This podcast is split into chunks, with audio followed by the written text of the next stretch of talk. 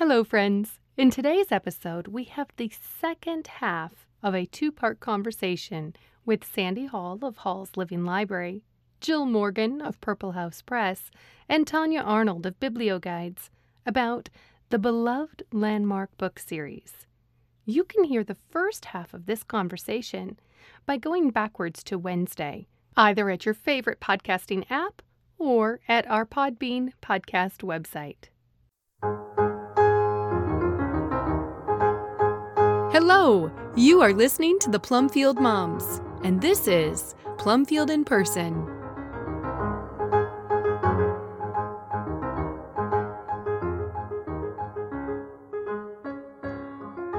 So I think we've established the quality of the books and the reason why you'd want to have them in your home. Mm-hmm. I also didn't learn about them till maybe 2015, 2016. Mm-hmm. And that was surprising to me because I spent a lot of time in the library as a child and it just Yes. felt like a whole new world that I did not know about. It was actually a little upsetting to discover Mhm. that this entire series that was very popular and actually sold really well, uh, millions of copies, they think. I just had never come across. I just didn't know about it. And at the time, you could buy lots on eBay as well Yes. for around six to ten dollars per book. right. And I noticed that that's gone down. I do notice if you spend some time becoming familiar with the series, in my area at least, I will find onesies and twosies here and there at the thrift store. Yeah. And that's always a fun treasure to find. But I think this calls out the importance of a couple of things. One, it's the importance of lending libraries throughout the country. So, as more and more women who understand the work of the authors of that time period and the publishers of that time period and are establishing libraries that have living books to try to find one in your area, Mhm. because then you can have access to these books in a really powerful way. And some Mhm. women, like myself, as we homeschoolers or after schoolers get to know each other, I'm willing to lend books to my friends, even though I don't have quote unquote a lending library. so, and then the second thing is people like Jill who are bringing back some of these landmarks and other treasures yes. as they are becoming available. Maybe think about setting aside money in your budget to support that work because if we support the work, that is going to put more books into circulation right now for future generations to buy at library sales. Correct. So if you want your children to be able to be getting these books at thrift stores and library sales, we need to be purchasing them now because that's what mamas were doing in the 50s. Right. Mamas were paying the price. right. So mamas need to consider doing that now too, I think. And, and at the level that you can afford and that is reasonable. But I think it would be worth it to buy one good living book that's in print over 10 less quality books that you can find at your thrift store. Well, and if we think about box curriculum, uh, some and I I think every family needs to do what is best for them. So there is zero judgment for me. If you get your curriculum in a box or you send your child to a classical school or you're kind of free range Charlotte Mason like I am. Whatever it is, anywhere in between, do what works for you. Discern that with your, you know, you and your family make the best decision for you.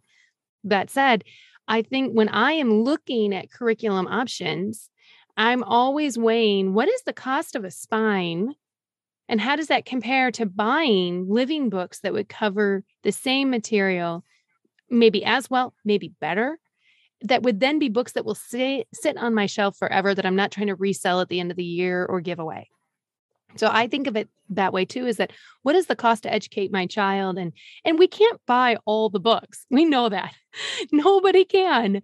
You know, you're going to have to make use of a library and it, there's no shame in sharing with friends and definitely find a lending library. But when you are deciding what to buy, a consumable workbook or a living book that can live on your shelf, for me the answer is unless I'm trying to teach handwriting, probably I'm just going to buy the living book. Yeah. And the, the third thing that I feel like is really important, and I think I know this is controversial, but I'm going to go there anyway, is um, considering reading on a device. And I know that a lot of moms want to only read a book in hand. And I get that. I was that mom for a long time. And then I felt like that was a very first world, 21st century problem. Yeah. And I kind of felt like I don't want, I would never want to speak to a mama from centuries before and say, well, I would only read it if I had it in hand. Where I think so many women around the world now would be thrilled to have at their fingertips what we have at our fingertips with technology. If they Mhm. could just have that. And I think of all the people who are traveling overseas with their families, They Yeah. cannot take their whole library. So a digital option is a really good option. And I Mhm. recognize that there need to be safety protocols and there need to be limits on how much screen time. There's a lot of dynamics that go with that. There's nuance to that conversation. But I think like when you look at the landmarks, at least over 100 of them are available to read for free right now on Internet Archive. Mm. So no one has to walk away after listening to this podcast and think, well, I get that they're awesome, but I can't read them because you can. You can buy three from Jill, well, two, almost three.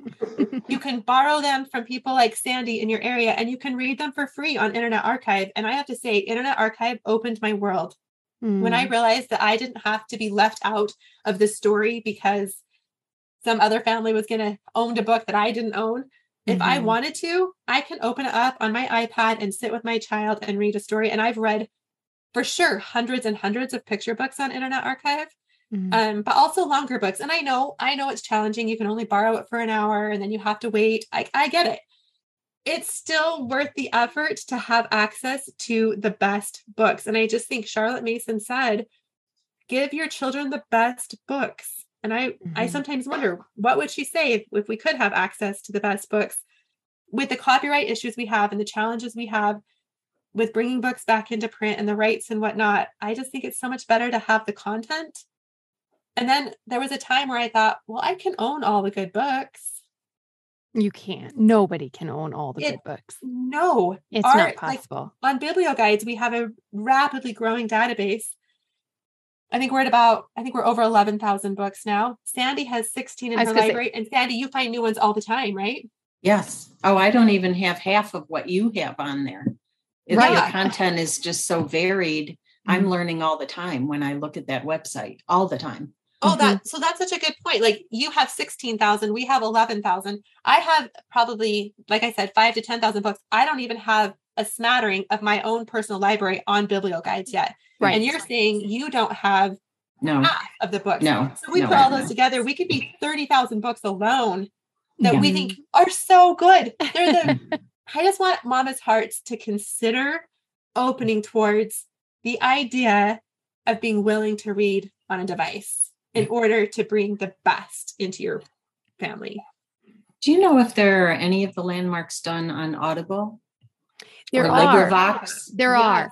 Yes. Okay. And we had an article on our website years ago. I don't know, I have to go check and see if it's still there or if we took it down because the, the ones that ended up on Audible are the ones they were part of the Okay. Sterling North series. So all, I think all of the Sterling North then became Audibles. And there's other ones I think also though. So if you do have a BiblioGuides account and you go to the advanced search and say add limits and choose the series landmarks and then go down to format and say um, audiobook, it will bring up all the landmarks that are on audio. And then you can do the same thing for free online. You could say, I'd like all the landmarks that are free online, and it will just bring up all the titles for you. There are 12 on Audible. Nice. Yeah, and so a lot of those are like you were saying, Sarah. A lot of those were the Sterling Point, but I feel like there were a few that weren't. There were some I- other company. I think so But- too. I think there were a couple that were reprinted by somebody else, and maybe Mhm. so then they got the rights. Yeah. Yeah, but that's still a lovely number to have available to listen to.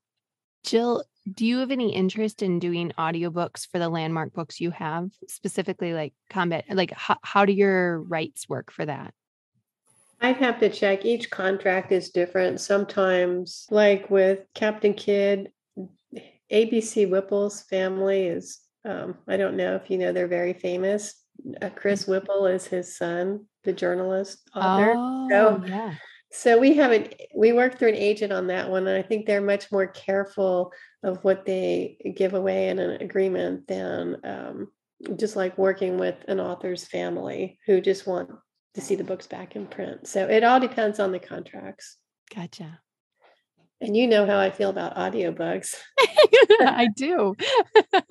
maybe, maybe combat nurses, Jill.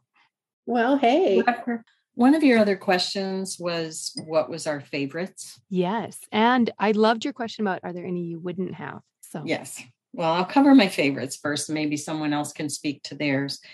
Um, I grew up, I was a young girl in the 60s during the space program and all of that new Yeah. coming out and everybody was so fascinated with space so because of that i love um, gene gurney's books on walk in space and americans in orbit Yeah. obviously they're not quite as narrative but they're still fascinating to me because it as an adult now it gives me a picture of the excitement of that era for Yeah. our country and then i also love the gettysburg book um, my oldest son read everything he could get his hands on on the civil war and knew more about it than i ever cared to know and so that was a favorite of his i think and then also um, young mark twain and the mississippi by Harnett T. Kane.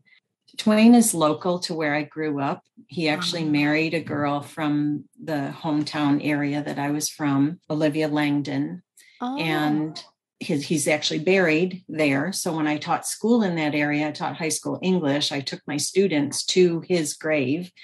And also on the campus of Elmira College, where I did my grad work, I walked by every day his octagonal study. It's actually been moved off the Langdon farm. It was built by his wife for him as a gift.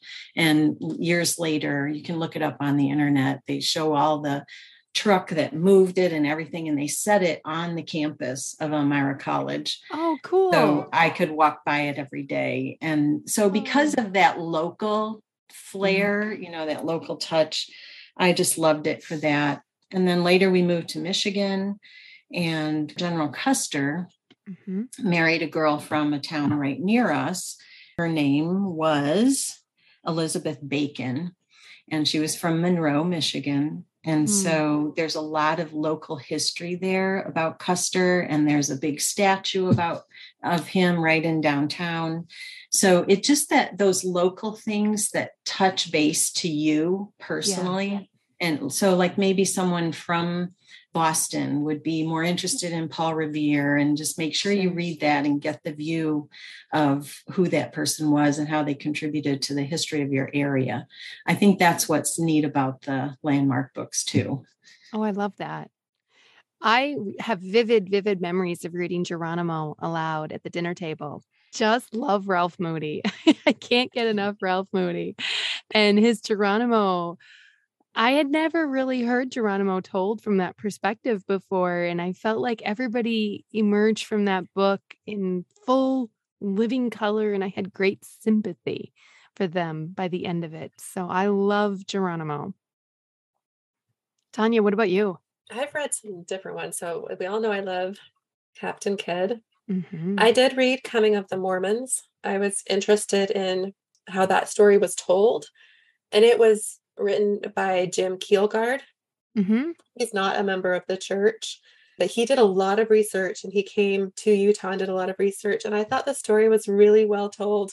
Oh, And good. He shares aspects of why the story of the Latter day Saint people is integral to the American story. It's oh, powerful. Like it is a really powerful story. So I really recommend that one. I also read quite a few that were controversial, ones that I saw coming up in various groups that people had concerns about. And I just wanted to be able to speak to those ones. And I think one that comes up quite a bit that people have a lot of questions about, um, especially if you're Christian, is Jesus of Nazareth by um, Harry Emerson Fosdick. So there's a lot to be said about his personal theological viewpoints and his ideas. Um, so you could definitely go and read about that. We've got some articles that kind of link to him. You can Google that. So I think that's good for parents just to know like where is he coming from? What's his background? However, with that being said, I don't feel like the purpose of the book was to be a theological book. It wasn't set up or designed to teach theology or to convert anyone essentially it was an important critical component to world history what happened in world history when jesus of nazareth was born and when he died and what are the integral components that happened that that hinged the world hinged on that in, in a lot of ways? One being our calendar system for mm. example. I was looking at this book more of what were they trying to do from a historical aspect? What were they trying to teach? Or what were you what did they want you to learn? So i did read this one with my children and we we thought it was really fascinating. A lot of the components had to do with the time period what were people wearing what did Mhm. they eat what was it like for the Jews to be under Roman rule? Mm. What would we have expected uh, Jesus of Nazareth to have been doing? The people around him, things like that. So it becomes more of a history, geology, maybe something similar to reading like Josephus or something, where you're just you're finding the history of the time period, not necessarily the divinity of Jesus as the savior of the world. And there's some components where he talks about, you know, some people believe this, that he was the savior so he opens the door to this particular belief system. He doesn't confirm it or deny it. Mm. So I thought that was kind of fascinating. But also, I think it's interesting to consider that while there's millions and millions of people worldwide who are Christians, there's millions and millions of people who do not belong to Christianity and are very far from Christianity. Mm-hmm. So you mm-hmm. have Islam, you have Buddhism, Hinduism, Taoism. Yeah. Even Judaism yeah, right, right.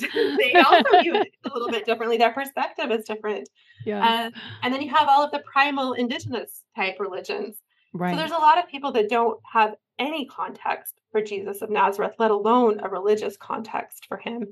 And so I think it could have value. So it's so, designed to be more of a secular history. Yeah, that's kind of how I read it as and what I kind of mm-hmm. felt like the approach was meant to be.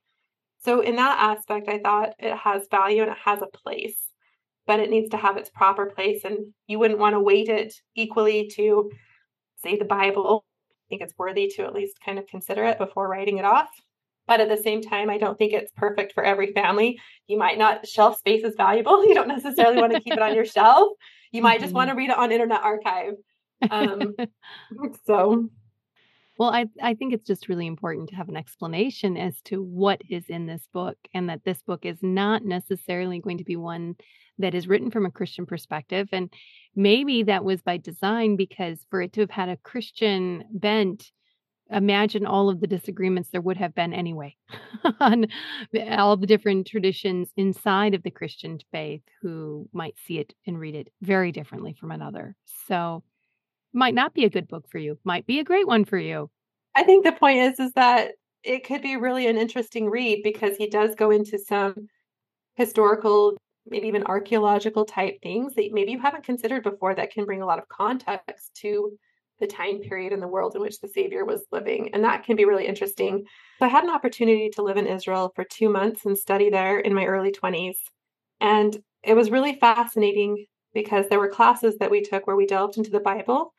So, specifically from a religious context, mm-hmm. we had those types of studies, but we also had studies that just revolved around going to archaeological sites and talking about what the time period was like, what the geology was like, and the geography, and um, touring the country and seeing what the culture was like now and what was the culture like back then, mm-hmm. and talking about things that you would have expected in Jewish culture at the time that gives more context for the parables, for example, or what people when when the Savior is talking about, he's teaching the people and he's teaching them parables.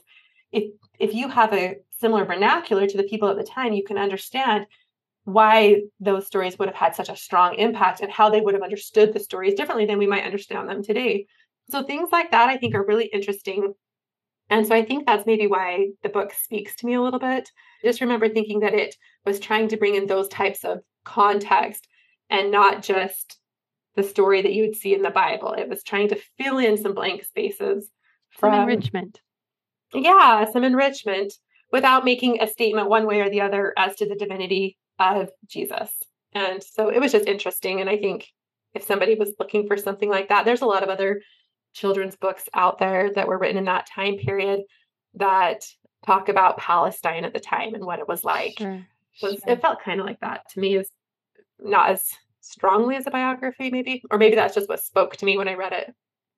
It's fascinating that that book is included because history does turn on the the life and death of jesus christ and yet there is so much disagreement about who he was how he was how he lived and the world in which he lived in. So it is an interesting inclusion. I can see how you could not tell the story of human history without concentrating on this. And yet yeah. it's a challenging topic. It's a good opportunity yeah. for us to practice some critical thinking. Yeah, so I'm actually glad you said that because I don't think it makes sense to have a series that does that without hitting on him. I think right. that would be a huge hole in the educational opportunity if he was omitted from a series that purported to teach world history. Right. Right. Right. Absolutely. So it needs to be there. Now, mm-hmm. how it's done can obviously right. be really difficult. yeah. So yeah. this is where mamas who are listening will need to have a clear sense of how they're going to handle the truth when it comes to Jesus Christ. And then know that this is something that you can fit into your story. You can use it as a supplemental third party type resource, the same way that we might read something that a Roman had written from that time period. Yeah, absolutely. And these books for mamas are short reads. So yes but it would be something that you could take a look at and see if you thought that it would make sense if you were just even doing a time period study yes and wanted to include some of those aspects or not sure i took that out of my library and didn't keep it i mean part of it was my husband was a pastor mm-hmm. and i was lending to our church people mm-hmm. for years and years and years and so i couldn't just in good conscience lend that out without a lot of the backstory of like the of what you're sharing. I wanted to be able to just feel free like I I like what's in this book and this I can wholeheartedly share with you. Yeah. So and there were a couple others like the first men in the world and prehistoric America that mm. just were against just in opposing to what I believed and what we were teaching our people. And so I just felt like it's better not to make that an issue with them. Mm-hmm. Sure. I do see the value, though, Tanya, of what you said and reading it personally with your children and talking through. You know, what is this author's viewpoint? How does it come across in his writing? Because that helps them to better evaluate any other book. You're you're training them to look at viewpoints yes. Yes. and to be able to say, here's what he's saying and here's why I think differently from him. Mm-hmm. And I think we've lost a little bit of that in our culture that people just are led by whatever sounds good and aren't really able to process and reason through those kinds of evaluations of writing. We don't teach children how to read critically as a culture. And I think there's so much value in reading things you do not agree with but reading yes. them in context so you can have that conversation. Even Jill's beautiful reprinting of Mark Twain's Joan of Arc, my mm. Tuesday night classics club just finished it this week. And um, we said, you know, as a bunch of Catholics reading it, we're like, you know, there are some things in here that Twain maybe it came from his point of view. and and while we think the book is marvelous, we love it every member of my family has their own copy. Everybody in my book club was happy to have one or more copies in their home. It was still just a really healthy experience for us to read about Joan of Arc through the eyes of somebody who was not Catholic, who was not English, was not French, was not Catholic, therefore had no skin in the game at all. and to see how he presents her. And we still loved his book and loved her, even if we went, oh, well, yeah, that that's a little different. So yeah. And I think it's nice to be able to show your children that not everyone thinks the same. I mean, and mm-hmm. there's a mm-hmm. time and a place for that, right? But not there's billions of people on the planet who look at the story of the savior and they see it differently than you do. Mm-hmm. And so I just think that's an interesting concept for a child at some point to consider that someone else will look at that story and have a completely different perspective and opinion mm-hmm. on what it means right and and that, that's kind of what i felt like that that book did a good job of is putting it into a historical aspect and still showing the importance of the story even if you didn't have put even if you didn't weight it from a religious perspective at the same level right and i think that's fascinating to me and that same author wrote two other landmarks. He wrote one on Martin Luther and the life of St. Paul. Yeah. And again, I think his theology might come through a little bit in both of those books. So as with any any book that you're reading with your children, you want to be able to go in and have good conversations about how some people come to certain conclusions and why maybe we come to different conclusions and well and that's that's what we're doing in your mighty networks group right? So we are reading a wide variety of books, different one each month. And this month, while we're recording this, it's in September, and we're still reading The Borrowed House, which some parents have a different, you know, they have some anxiety about reading that with their child. We would agree, don't turn your child loose on The Borrowed House. At least pre read it, know what you're reading, because there's a powerful, incredibly good story in here. But you're going to need to have some conversations about it. And then next month, we're reading Joan of Arc and then we're doing Miss Mantle, and Miss Mantle's marvelous, but it also has some things in it that you're going to want to at least pre read and discuss. And that's what we want. We want these books to facilitate that kind of bonding mm-hmm. between parent and child. I have learned so much from Plumfield Moms podcast and the book reviews. It's helped me. Thank you. Um, I share it on my library group Facebook page oh. to encourage my moms to listen because I can't share all that every time they're taking out books, right? right? I I went through probably 700 books this week that were brought in and that many taken out again. Wow. So I can't just That's amazing. I try to make comments where I can. I try to say uh, this is meant for like 14 and up. So even though your 8-year-old can read it, no. Just wait. Yeah. I, I, do that when I know, but listening to the podcast has really brought those things more freshly to my mind in those books so that I can better recommend them or put a caution on them where needed. Thank you. I was just thinking how, for most of us, we also don't feel like we had a great American history education, probably. Mm-hmm. And so, as we are teaching our children we are learning. So we might have new moms that are learning about living books and having their whole world opened. And hopefully, this podcast episode will help them yeah. see more of the importance of the stories. And then we're trying to redeem our own education. Yes. And I just want to share what Katherine Shippen said at the end of her review here, because I just I felt like this was something that we could relate to, and it also just kind of closes on why the landmarks are so important. Mm. So she said, So the long story of America's history is told again. Here again is the discovery of the new land, the settlement, the struggle to attain freedom, the building of the new nation, the push across the mountains to the west, the conquest not only of the land, but of the air. People move back and forth across the pages. Their talk goes echoing through the books. They are not stock people with set virtues. Many of them are rough. Some are intelligent and thoughtful. Some are clever and ingenious, but they are all alike Americans with American roads to travel, American problems to face. Reading the landmark books, I remembered my own study of American history at the age of 10. Then the voyages of Columbus were simply three black lines drawn on a map. The causes of the American Revolution were a list to be learned. And our class, going through the textbook at the rate of about four pages a day, never got to the last part of it before June came and the summer vacation. So we never read about the Wright brothers then, or perhaps they were not even included in our textbook. The books at home didn't tell much about such matters either. The writing of history for young people has certainly come a long way since we first studied it. The publication of this series of books is in itself a landmark in that progress. Oh, I love Beautiful. that. I like that. Isn't that so good?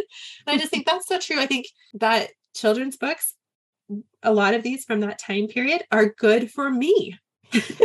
I like them just as much as my kids like them. And I don't mind reading them. Just when people ask me what I'm reading, sometimes I'm like, well, I'm reading a bunch of kids' books. well, Jill always says she doesn't have time to read anymore because for pleasure, because all she reads is for work. And we always say, yeah, but the books you read are such a pleasure to read. Yeah. I have to agree on that. And I also feel like I'm homeschooling myself too, Tanya. I'm learning so much more now than I ever learned in high school. And I was in high school in the 70s, and I think American history was really bad back then too. Mm-hmm. Mm-hmm. Yeah. yeah. Probably the so oldest one who, here. Yeah, and we have so many children who that's the subject they don't love. Like you'll have children say, well, history. And I just think, oh, of all the subjects, I mean, I love literature and I love a lot of other subjects too, but history, be still mm-hmm. my heart. I want kids to love learning about people. Mm-hmm. Yeah. The word story is in history, yes. you know, and so it should be told as a story and yes. not just dry facts. And that's yes. what the landmark books do. They tell the story. Yes. I wanted to mention, and I, you can either put this in the notes or not, depending after you look it up. But there is a list online of the chronological order of the landmark books by Cheryl Bastian on a blogspot post. Mm-hmm. I'll I'll send that to you, and which I found helpful. Just mm-hmm. any period you're studying, here are those books that sure. you might be able to get access to. And then there's the Collector's Guide by Gary Mitchell that you talked about and then there is also a World Landmark Books, a homeschooler's guide by Karen Thiessen. I hmm. actually just ordered a copy today because I had I didn't know that existed. Wow. Um, and so I'm going to take a look at it and see if it's worthy to really share with others and make sure. But it sounds good. Awesome. Um, well, and I think like books like that, if you bought that and you bought landmark books, you wouldn't need to buy any history books right. at all. I've actually told my patrons if you just start at the beginning and read every landmark, you will have US and world history, covered. the high points of it well covered. Yeah. Yes. And then you can turn your kids loose on the particular period or pe- people that they are most passionate about. If it's the West, if it's trains, whatever it is. Mm-hmm. And they can just do a deep dive on space or nurses. And then the other thing is that on biblioguides, we have a lot of series lists that are free available to the public. So remember, so people could just go look at the landmark list on biblioguides for free and see a cover, which I think is nice. The visual representation yes. is so helpful because then you can just get it in your mind and you know what you're looking for. So anybody can go and take a look at that list. And then members can sort the list chronologically, or any history series can be mm-hmm. sorted chronologically, which then if you were wanting to put them on your shelves chronologically, instead of by set or series. That's a big project. We didn't even touch on that, but just figuring that out is a lot of work, yes. especially biographies. Yeah. Birth date, is it death yeah, date? Is, is it birth? Right. How do you do it? yeah. So so that can help you if you have a membership that you can sort it and then know how to shelve it for yourself um, mm-hmm. um, is a good benefit. So, so, how is it sorted though, Tanya? We do birth we did birth date. Birth date. Okay. For, for biographies. Yeah. Sandy, what were you going to say? Also, reading on biblioguides about the authors. Mm-hmm. There's so much rich information there that brings the book itself to life. Yes. And whenever Jill has added those letters and from the authors and just the podcast about her meeting Leonard Kessler, it's like these authors come to life and yes. then you appreciate their books even more. Like now that I know, I didn't know it was Bennett Cerf that was the first to get this whole thing rolling with the landmarks. I appreciate him even more because he's not just this one faceted person that wrote riddles, books right. of riddles and funny things. He got this whole movement started that was so beautiful and but so different from what he actually wrote and published himself. And you just have a more multifaceted view of the author yeah. and then you take that to their books. It's enriches the whole book itself. Yay. And if you have to go through the riddle books with several kids, you don't really appreciate him anymore anyway. So that is nice to know. I just wanted to caution people too that there are some other books more recently printed that are labeled as landmarks. Yeah, but they're they not they're not landmarks. Like some of really? them meet meet so and so Mm-hmm. Those step up books have yeah. been reprinted in paperback and labeled as landmark. And that really confuses people.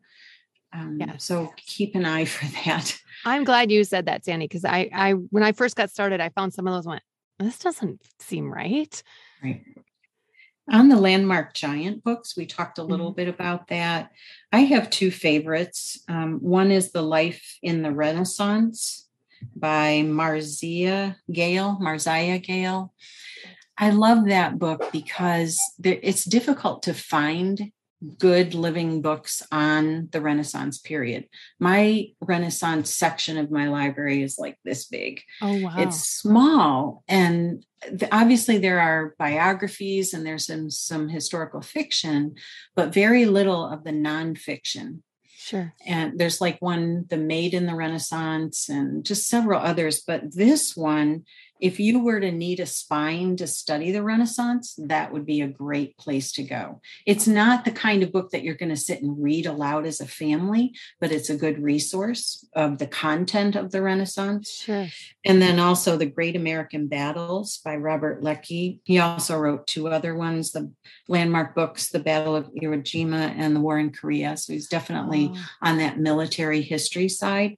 And his Great American Battles would make a great spine also Oh, if you just had it- that as a semester that we're just going to study the great Mm-hmm. battles of American history. So those are two of my favorites. I think one thing that's neat is we tend to look back at okay, this was the beginning of the landmarks and all that that produced.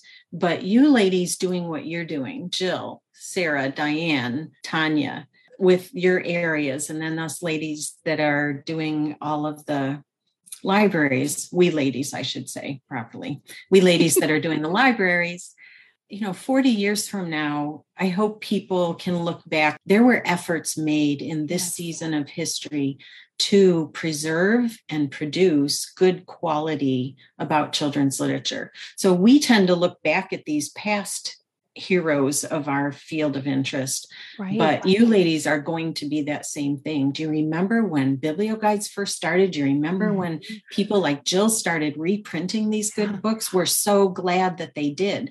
And so our your grandchildren will look back on your efforts and realize the good that was done during this season. So I appreciate it. I'm learning from you. I want to continue to learn as old as I get. Well, likewise, Sandy. I mean, you guys, you specifically, and your cohorts of other library ladies, you guys have been great preservers and researchers and curators. And like you say, these kids come into your into your libraries and they say, I want X. And you're only going to give them good choices. And only God knows what's going to happen 20 years from now based on the books they read in your library. Like you said at the beginning of this, who's going to write the history of the last few decades and the decades to come? They ha- it has to be written. We need people to be writing the history in that style. And only people who could do that are the ones who've grown up reading this, I think. So That's one other thing I wanted to say.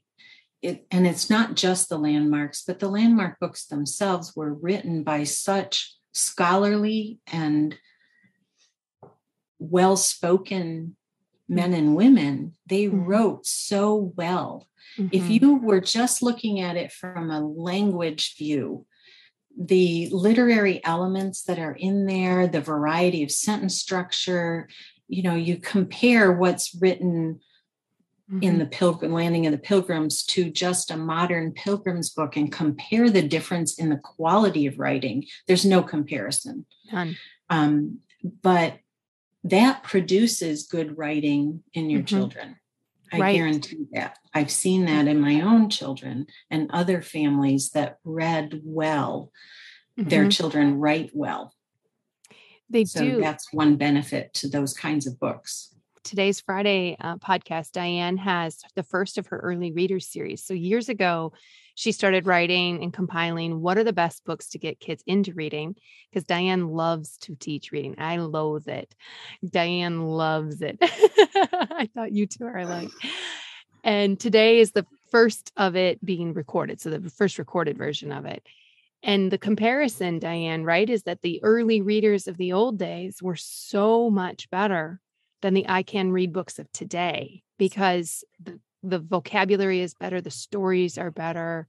What else would you say, Diane? Well, they weren't pandering to the baser instincts of children. We mm-hmm. now have to bring everything down to their level and have it be all about bodily functions and and gross things, thinking that kids will only pay attention to that. And so they are the stories are very fleeting. They won't be here 50 years from now.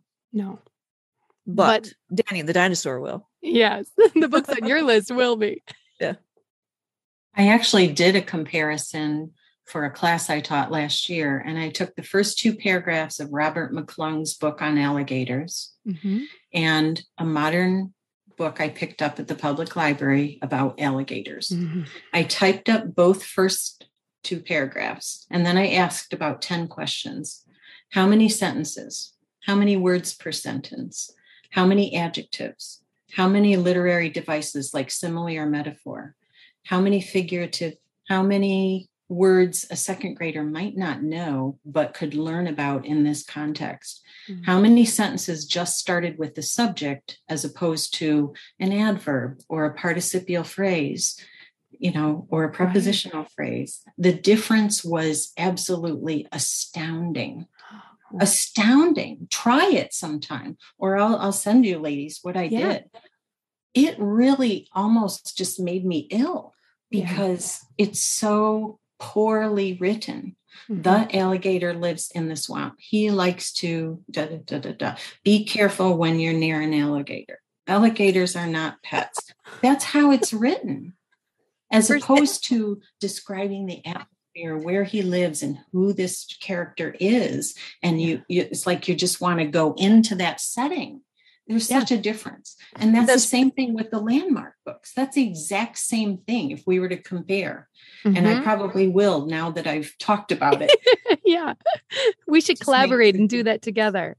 Yeah that's part of that's part of bringing books down to kids level is to say well, a second grader could only read these words. And so we're going to, we don't want to make them feel bad by not knowing this word, or we don't want to assume that they know too much or turn them off by making them have to work or whatever it is, where it used to be that we were trying to challenge them to bring them up mm-hmm. a step every time they read. What did you learn from this story? Well, the pictures were good. Mm-hmm. I was mm-hmm. reading to a class yesterday a little book that one of my girls brought, and we were done with everything else. And it was just a little, like a six inch square book that came with a jaguar, and it was about jaguars. The pictures were darling, but now everything's, they all had thought bubbles, like the jaguar mm-hmm. sitting there thinking about what he's going to do. And it was all really short, choppy stuff. Because now you know something about jaguars, right? And it didn't hurt your brain, and it was cute. Mm. I have a friend that way back when we were first starting to homeschool. She homeschooled her children as well. They lived way out in the country, and one night they took a walk. And it was very, very dark because they were away from all the lights of the city. And they're walking along, and the sons are like five and seven. All of a sudden, the little seven year old pulls on mommy's hand and go, Mommy, look at the stars. They're piercing the darkness. And she just oh. looked at oh. him like, What? What did you say? I still get chills telling the story because he said, Where did you get that? He goes, It was in that book you were reading to us. Oh. And you don't even know what's going to capture. No, yeah. And they're going to mull. He would never come up with that by himself at no. seven years old, but mm he did. And he understood the use of it. And then he was able to speak it in the right time. That's what reading these good books will do. Mm-hmm. It opens up ideas Mm-hmm. And then another lady shared with me, she was trying to get her 10 year old son to read Farmer Boy. Mm. So she said, Before you go to sleep tonight, you have to read chapter one. He read chapter one. The next night, you have to read chapter two before you go to sleep. He's like, Oh, mom, oh, I don't want to do that. She goes, Yes, chapter two. The next night, same thing, chapter three. It was like 11:30 at night her husband works as a prison guard, so he wasn't home. They live way out in the country. She's up working on stuff in the house and she hears footsteps. It's her son. He's walking down the stairs and he's going, Mom, we have to get chickens. We have to get chickens. She's like, That's what living books do. They yeah. open the ideas in a child's mind and right. they want to pursue it more, either to learn more or to do it of some yeah. sort or to use the language that you've read that's what these books do. And and the landmark books are like that as well even though they're informational. They're just they're beautifully written. They're beautiful stories. They're quality literature. Mm-hmm. they're not dumbing down to mm-hmm. children and simplifying. They're they're enriching and telling a beautiful story and helping you to know those people and know the events and live it again through right. the eyes of someone that has learned a lot about this time they assume an intelligence and a maturity. Yes. And they are speaking to what the child will become yes. in a voice that the child can hear right now. I think they also connect the child to a time and a place that we might not otherwise know about because these kinds of things, yes, there'll, there'll always be mm-hmm. books on pilgrims. There's not always going to be a book on Captain Kidd. We're going to find some reason to exclude him at some point. Like Geronimo, I had no desire to read Geronimo, but because I love Ralph Moody, I read the book and now I love Geronimo. And now when if my son does go to Wyoming Catholic College, which is our hope, and we go out and see Diane who lives in Wyoming, we have mm-hmm. all these places out west that we want to stop and see because of landmark books, which I think is marvelous. I would say another thing to do with any of the landmark books that you're reading is actually now that we have internet access, to go look up a picture. What did he really look like? Is yes. there a painting of Custer's last battle? Find out about that painting and who yes. did it and just enrich your studies. You know, and if you're going to take a vacation, like you're talking about taking a trip, then make sure you read before you go. Exactly. If there's a landmark related, you're going to Plymouth, you're going to Boston, you know, those Washington, D.C., um, any of those kinds of places if there's a book on it, like the Gold Rush, you're going out west. Yes. Study and read about those. well, this has been just absolutely marvelous. Jill, we really want people to understand that you have reprinted Captain Kidd and Combat Nurses. Those are available right now. They can mm-hmm. buy them directly from you or on bookshop.org or other places where they buy books. Sandy, do you know what bookshop.org's ethics are? So Jill's the one who directed us to bookshop.org because they support bricks and mortar stores and libraries. Okay. They actually believe in supporting small booksellers. So when you buy a book from bookshop.org, Jill, how are they pricing wise? Uh, because they go through Ingram, right? So it doesn't make a difference to you. I think they discount most of their books by 5% or so. Okay. So is that that's a better ratio for you? Um, it's the same for us because we get paid off of a percentage of retail, but I think they do mark down uh, most of the books by five or ten percent for their retail customers. Gotcha.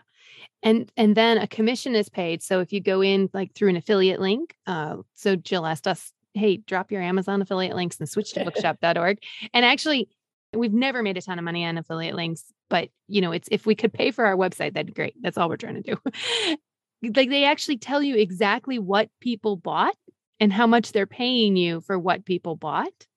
And then they're also donating a portion of their profits to small bookshops, bricks and mortar stores, that kind of a thing. Well, the nice thing is is that when you're the customer buying the book, you get to specify what bookstore you want to help support. So a portion of your sale will go to your local bookstore or library or whoever you select. So it's pretty marvelous. And if you're going to buy online and you're not going to buy directly from a publisher because you want to go to a big kind of like, I want to buy this book from this person and that from that, it's a great way to do it while supporting the small book industry. Is that the right way to say it, Jill? Yeah, and they're a nonprofit, so they give away a lot of what they take in. So that's why we say bookshop.org. Well, ladies, thank you so much for being with us this afternoon. Uh, sweet Sandy and Jill and Tanya, thank you for your time. And it has been very fun to meet you, Sandy, and to have everybody together. You guys are quickly becoming some of my very favorite people on the internet and in real life. and I'm really enjoying this conversation we had today. And I think we're going to have more of them. So I think we have a lot more to say I'd even love to have a conversation where we compare the landmark and the signature series and maybe some of the mm-hmm. others, uh, pluses, minuses, why you might want to have both, all of that kind of stuff. I'll be excited to hear the podcast on this one. I think it will be really good. So, thank you so much, ladies, for being here. We look forward to having you back. No, I just want to say thank you. I learned a lot here today. Thank you for having me too. And I just encourage you to carry on